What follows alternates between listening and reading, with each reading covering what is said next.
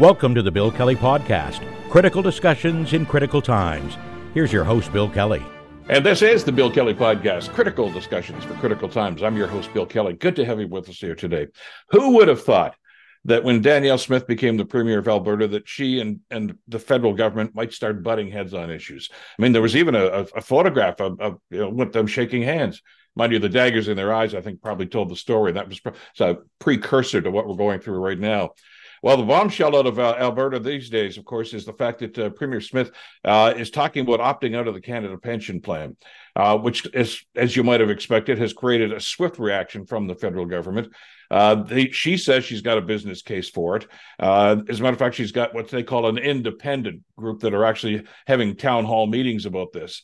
Uh, we're going to talk about that in just a second, and a lot more about this whole issue with our guest. Armine Yalnizyan is is a well Canadian economist. There's been on the radio show many times. Uh, CBC describes her as one of Canada's leading progressive economists, uh, senior economist with the Progressive uh, Canada Center for Policy Alternatives. Uh, you may remember the first time I saw Armine was uh, when she was guesting on the, the Lang and O'Leary Exchange back in the old CBC days. Whatever happened to those guys? I don't know. But anyway, it's a pleasure to have her back on our podcast here today. Armine, thank you so much for the time today. My great pleasure to be with you, Bill. You're always a great yak. Well, it's uh, it's a lot of fun talking about something like this. This is a serious issue, uh, not to be dismissed easily. Uh, I guess we sort of saw this coming, uh, and, and, I'm referencing the op-ed piece that you had in the Toronto Star just a couple of days ago. Uh, this is not a new idea from from Albertans, as you mentioned in the piece. Jason Kenney and other people have been talking about this for quite some time, but we're surprised that they've decided to kind of fast track this now. I think that's a you know that's a great question and i have to ask myself why they're doing what they're doing when they're doing it and i think it must have something to do with scoring political points mm-hmm. on other issues like the carbon tax like just going after the feds is a great national sport or provincial sport yeah. in alberta and has been since the 1930s and there is a genuine hate on for liberals in uh, in alberta uh, that you know goes back a, a, few generations but we really hadn't seen the the urgency to cleave alberta out of the cpp uh, because in the last week of the provincial campaign danielle smith said nobody was going to touch public pensions mm-hmm. in alberta even though she had just been uh, elected leader five months before a bit more than five months before in October. So this was at the end of May, she said this. And in October, she had been elected leader at the same AGM of the United Conservative Party that endorsed the policy to move away from the CPP. So the timing is, it seems to be more political than anything else, given that she could have chosen to stick to her guns at the end of the election campaign uh, yeah, never believe anybody with the last week of an election campaign. They'll say and do anything, I guess, to get, try to get over that hump, I guess, and, and she certainly has done that. Uh, the main thrust of her her argument seems to be uh, about the cost and the and the return on on the uh, the investment. You know, as as we pay into the plan. Uh, and as you mentioned, given the political climate in Alberta, especially their, their views on not just of any federal government, but a Trudeau federal government, uh, all you have to say is they're screwing us. They're taking more money from us than they should. And boy, that just that that sets off the bomb, doesn't it? A hundred percent. And that is the main claim. You are paying too much. And should we, you know, leave the CPP, you will pay less which has got an eerie echo to it in my ears. Mm-hmm. It kind of rings like Brexit 2.0, which was literally what people were told for years of disinformation. And this will go on for years. You pointed out that they have an engagement uh, process that's in place right now um, with Jim Dinning, who used to be a past finance minister there, yeah. leading this supposed engagement process. They had their first meeting yesterday. It will go on for years. The referendum uh, legislation is about to be passed. There is no fixed date in it, but we are looking at years and years of this process because even once the referendum is held, held, should they, should Albertans be convinced, like the people in Brexit were convinced to vote leave, despite for years leaning in the side of remain, uh, should that happen, that isn't the end of the story. Then 7 mm-hmm. out of 10 provinces representing 70% of the population of Canada also have to agree to whatever terms that the divorce takes place in. And uh, we've never seen this happen before. That's a higher constitutional, that's a higher bar than changing the Canadian Constitution, actually. Yeah. It, you got to figure if they were to go that far, and that's a big if at this stage, as you mentioned in the in the piece. Uh, who would the allies be? Uh, you would think Scott Moe because he's got a, a real problem with the federal government with Trudeau now, and and, they've tried to push that. Uh, Doug Ford, of course, tried to take the federal government to court. Well, he did, and he lost. So I, I don't know that they have the numbers for it, and which is, as you say, probably not even consequential to them right now because they know this is going to take a long time. But I found it interesting. I was uh, reading the reporting on the meeting from last night uh, and Dinning, of course, is the chair of this committee. Uh, and uh, I think it was a CBC report that basically said uh, of all the people that, that called in, uh, if you agreed with it, they kind of said, "Yeah, okay, thanks for your call." I mean, okay. If you disagreed with it, they debated the caller. Uh, yeah. So this is not an independent inquiry. They're not just there to listen. They're trying to sell this, aren't they? Oh, 100%. I mean, I was trying to figure out how much do the people that are in charge of this process make in terms of public pensions. I found out everything I wanted to know about federal uh, public servants mm. and elected officials and what their pensions could be, which, as you can imagine, are pretty rich. Uh, in Ontario in 1996, Mike Harris ended public pensions for yeah. uh, elected officials. And the story is as clear as mud in Alberta about whether they get a pension or not. But I can tell you that in 2020, 20 sorry in 2021 22 fiscal year the last year for which we have a report for alberta jim dinning got over $142000 as a former mla so hmm. is he getting a pension? Isn't he getting a pension? Unclear to me what that amount of money is for. It isn't described as a pension, but it is a payment to a former MLA. And just to put that in context, the maximum you can get from CPP, wherever you live in Canada, except for Quebec, that's a slightly different story. The maximum you can get is just over $1,300 if you retire at the age of 65. And that's not even $16,000 over the course of a, an entire year. Mm-hmm. But the average person only collects $777 a month. Uh, which is less than $10,000. So here are these people that really don't need CPP to work, deciding how CPP is going to work. And it's problematic because in Alberta, so many people commute to Alberta to do the jobs. And, and Alberta employers, especially for the oil and gas sector, really need these people to commute from outside the province. They don't have enough workers. And so those commuters, it's unclear. When you come in, you pay in, but when you leave, do you get out? We don't know what the terms of portability are. We don't know what they're going to be proposing.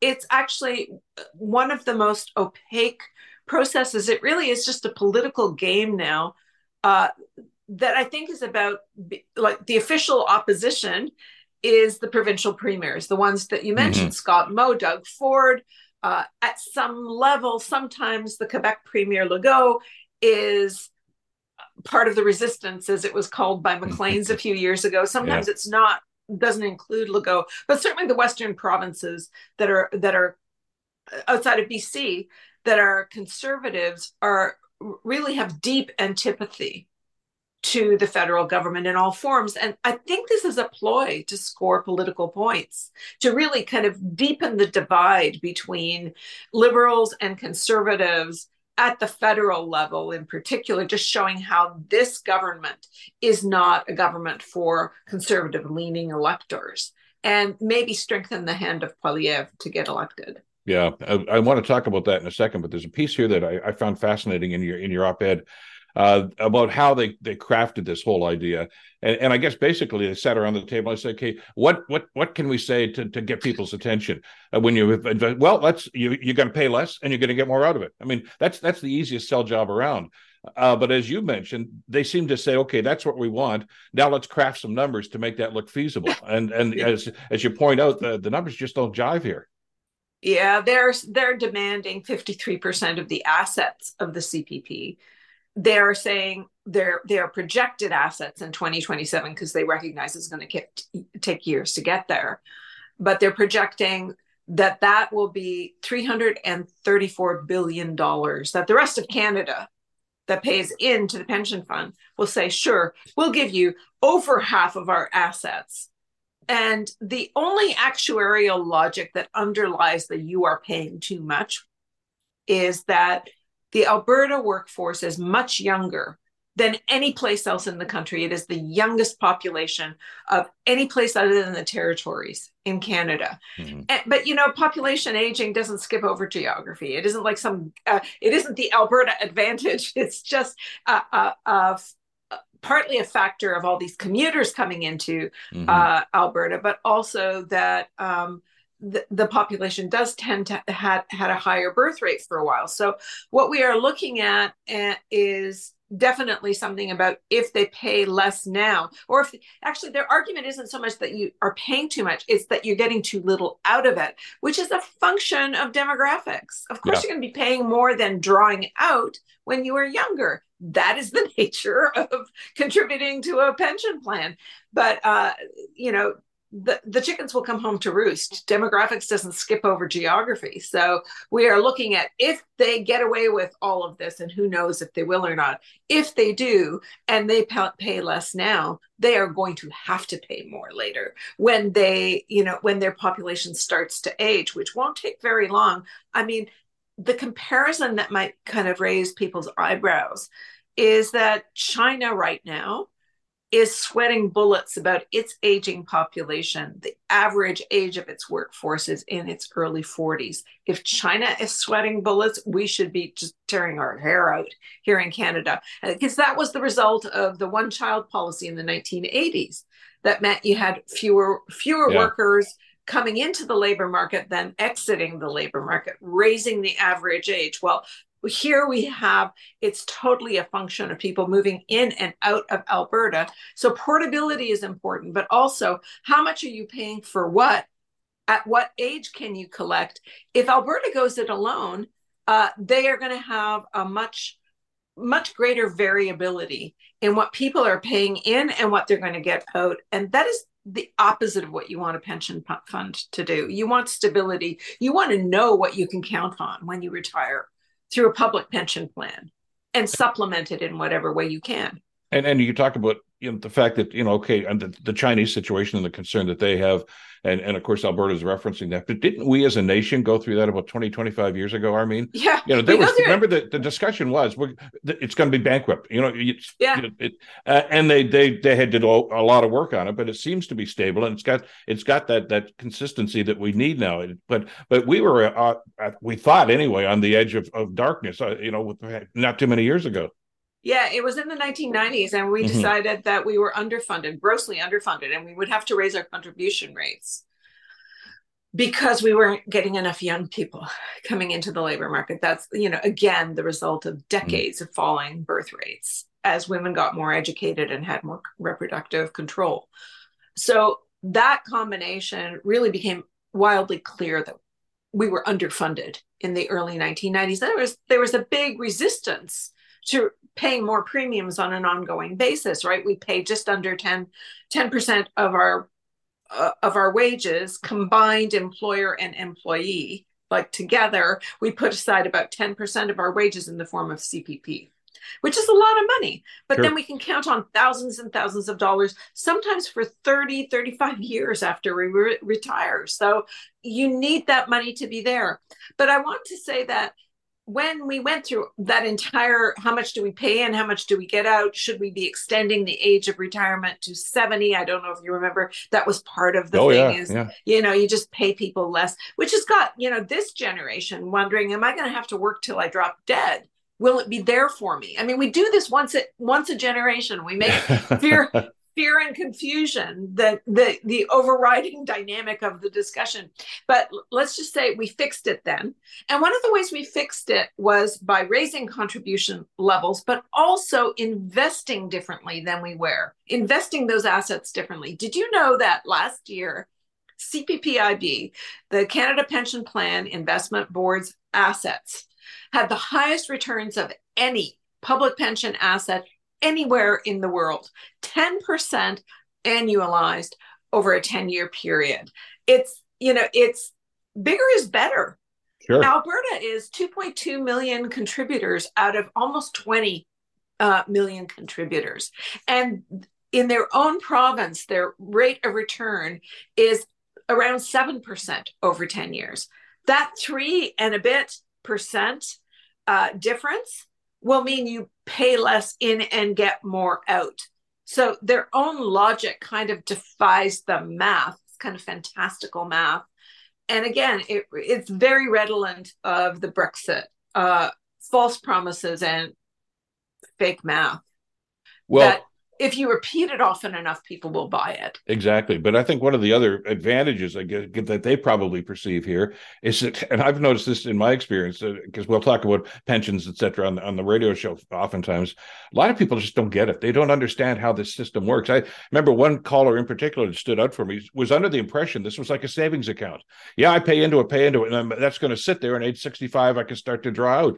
I said, oh, no. no. I said, the, I said, the money comes out of your paycheck this week is gone the next day. It's gone, uh, and they are investing it. It's it's a it's a financial process, but so it's going to be easy for for the Smith government to dazzle people with numbers here because most people don't know what the numbers are in the first place. Oh, that's so true, Bill. I couldn't agree with you more. These whenever you talk about uh, a story like this, uh, you know, Freeland has said she is going to refute the 50 that Alberta is mm. owed 53% of the asset. And the person she's going to use to do it actually graduated uh, from U of Alberta. so he's an actu- he's an actuarial genius that works in Ottawa now, but is from Alberta. But you know, the math doesn't matter. It's the feelings that they can evoke. Because, for example, in Brexit, the number one lie, there were so many lies, but the number one lie that people remembered is we pay 350 million pounds a week to the EU. Wouldn't that wouldn't that amount of money be better invested in the NHS? Two lies there.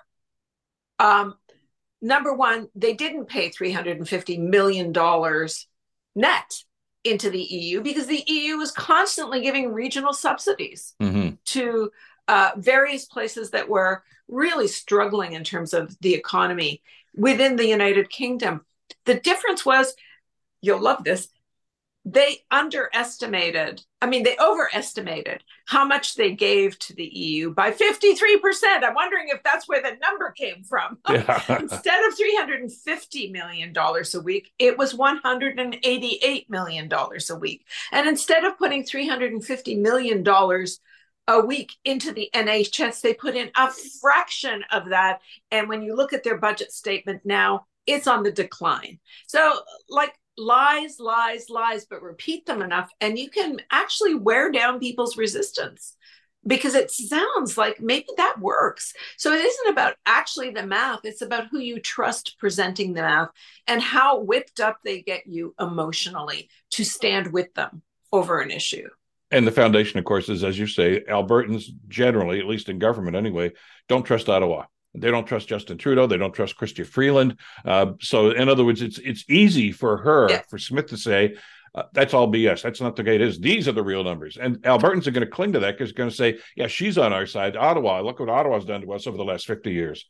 A hundred percent, but that is mostly true of older Albertans. So younger yeah, Albertans yeah. come from elsewhere, and younger Albertans are the ones that are really scared. However, older Albertans are more likely to vote in a referendum. So mm-hmm. th- this whole thing about the intergenerational consequences of lying and who actually gets riled up to vote and how the Remain side or the Leave side whips up interest enough to vote. I mean, don't forget for years in in the UK, the Brexit issue, the majority of people, a slim majority, over half, but still over half of Brits were leaning in the direction of Remain. And it was only at the last minute that they got enough votes to tilt it over to 51.8% of the vote voted to leave. And now, if you were to ask them today, polls are saying that less than a third of Brits think it was a good idea. You know, that there, there's a lot of regret that they leaned that far in the leave direction. So, what we are talking about is politics. We are not talking about facts. We are not talking about economics. We are talking about raw emotion. And how that gets harnessed by whom, for what end, is what you have to pay attention to. I, I can remember talking to a couple of profs from from over there. It was the, the day after the referendum they announced, and and, and he says, you know, the, the wake up call was I think it was the very next day when they announced the results. Uh, Jeremy Corbyn says, oh, I just made all those numbers up. That's not really going to happen. And and people yeah. must have like, you know, this is like coming out, uh, you know, the hangover the next day, like, oh my God, what have we done? Uh, right. It, you'd hate to see that Albertans are going to do this, but is this part of, of a, a, grander plan here. I mean, and I'm looking at what he's doing, what Scott Moe is trying to do with his legislation, which is running contrary to federal policies on so many issues. Uh, it's happening in New Brunswick. Is there a concern here on your part that that this Canada that we have, with uh, hopefully a strong central government, is, is, I think there are people at play here, and Diane uh, Smith is probably one of them that are trying to turn this into ten different governments, uh, and then we'll just you know basically the message from all of them to the federal government is just give us the money and we'll whatever, do whatever we damn well please with it. We don't want any regulations. We don't want any partnerships. We run Alberta and and just make, keep the to keep the dollars coming in. Uh, and Scott Moe seems to have the same idea. Uh, Doug Ford certainly seems to have the same idea. And, and there's rumblings in BC right now. Are, are, you concerned about what could be the deterioration of, of, of what we know as Canada? Without question. I think we are in a very dark period globally. There's this weird yeah. zeitgeist that's kind of everything seems everything that we used to know seems to be institutionally under attack. I don't think it's a I don't think it's a coincidence. I think there is there are a lot of vested interests as the global geopolitics change and spheres of influence change to destabilize uh, places like the United States and Canada is not that mm-hmm. far removed. We we are, we are always late to the party, whatever's happening in the United States.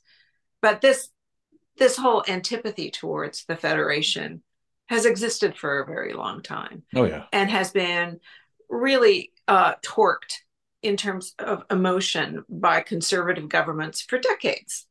Uh, I mean, Mulroney lost the Meech Lake Accord, but we got the Meech Lake Accord through the 1995 budget cuts. Mm-hmm. So, you know, we, we have got this idea of just send us the money and no strings attached uh, was something that provinces have been asking for since after the Second World War, where they sent the money to finance the war effort and then wanted it back. And when they wanted it back, they didn't want to be told how to build, rebuild a country.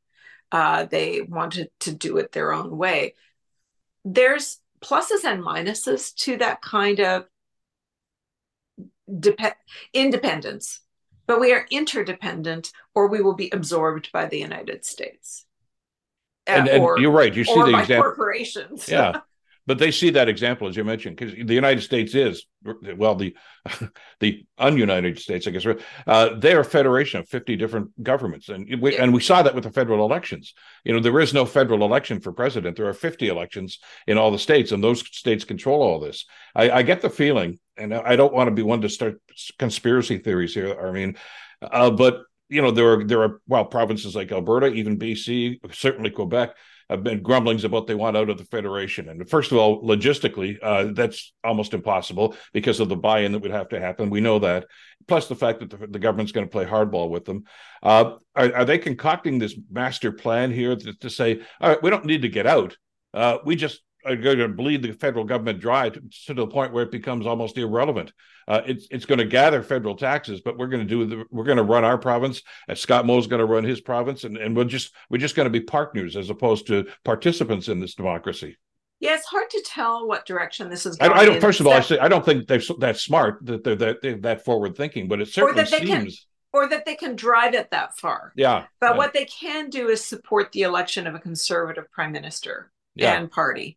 And I think that's partly what this play is about from, from Alberta.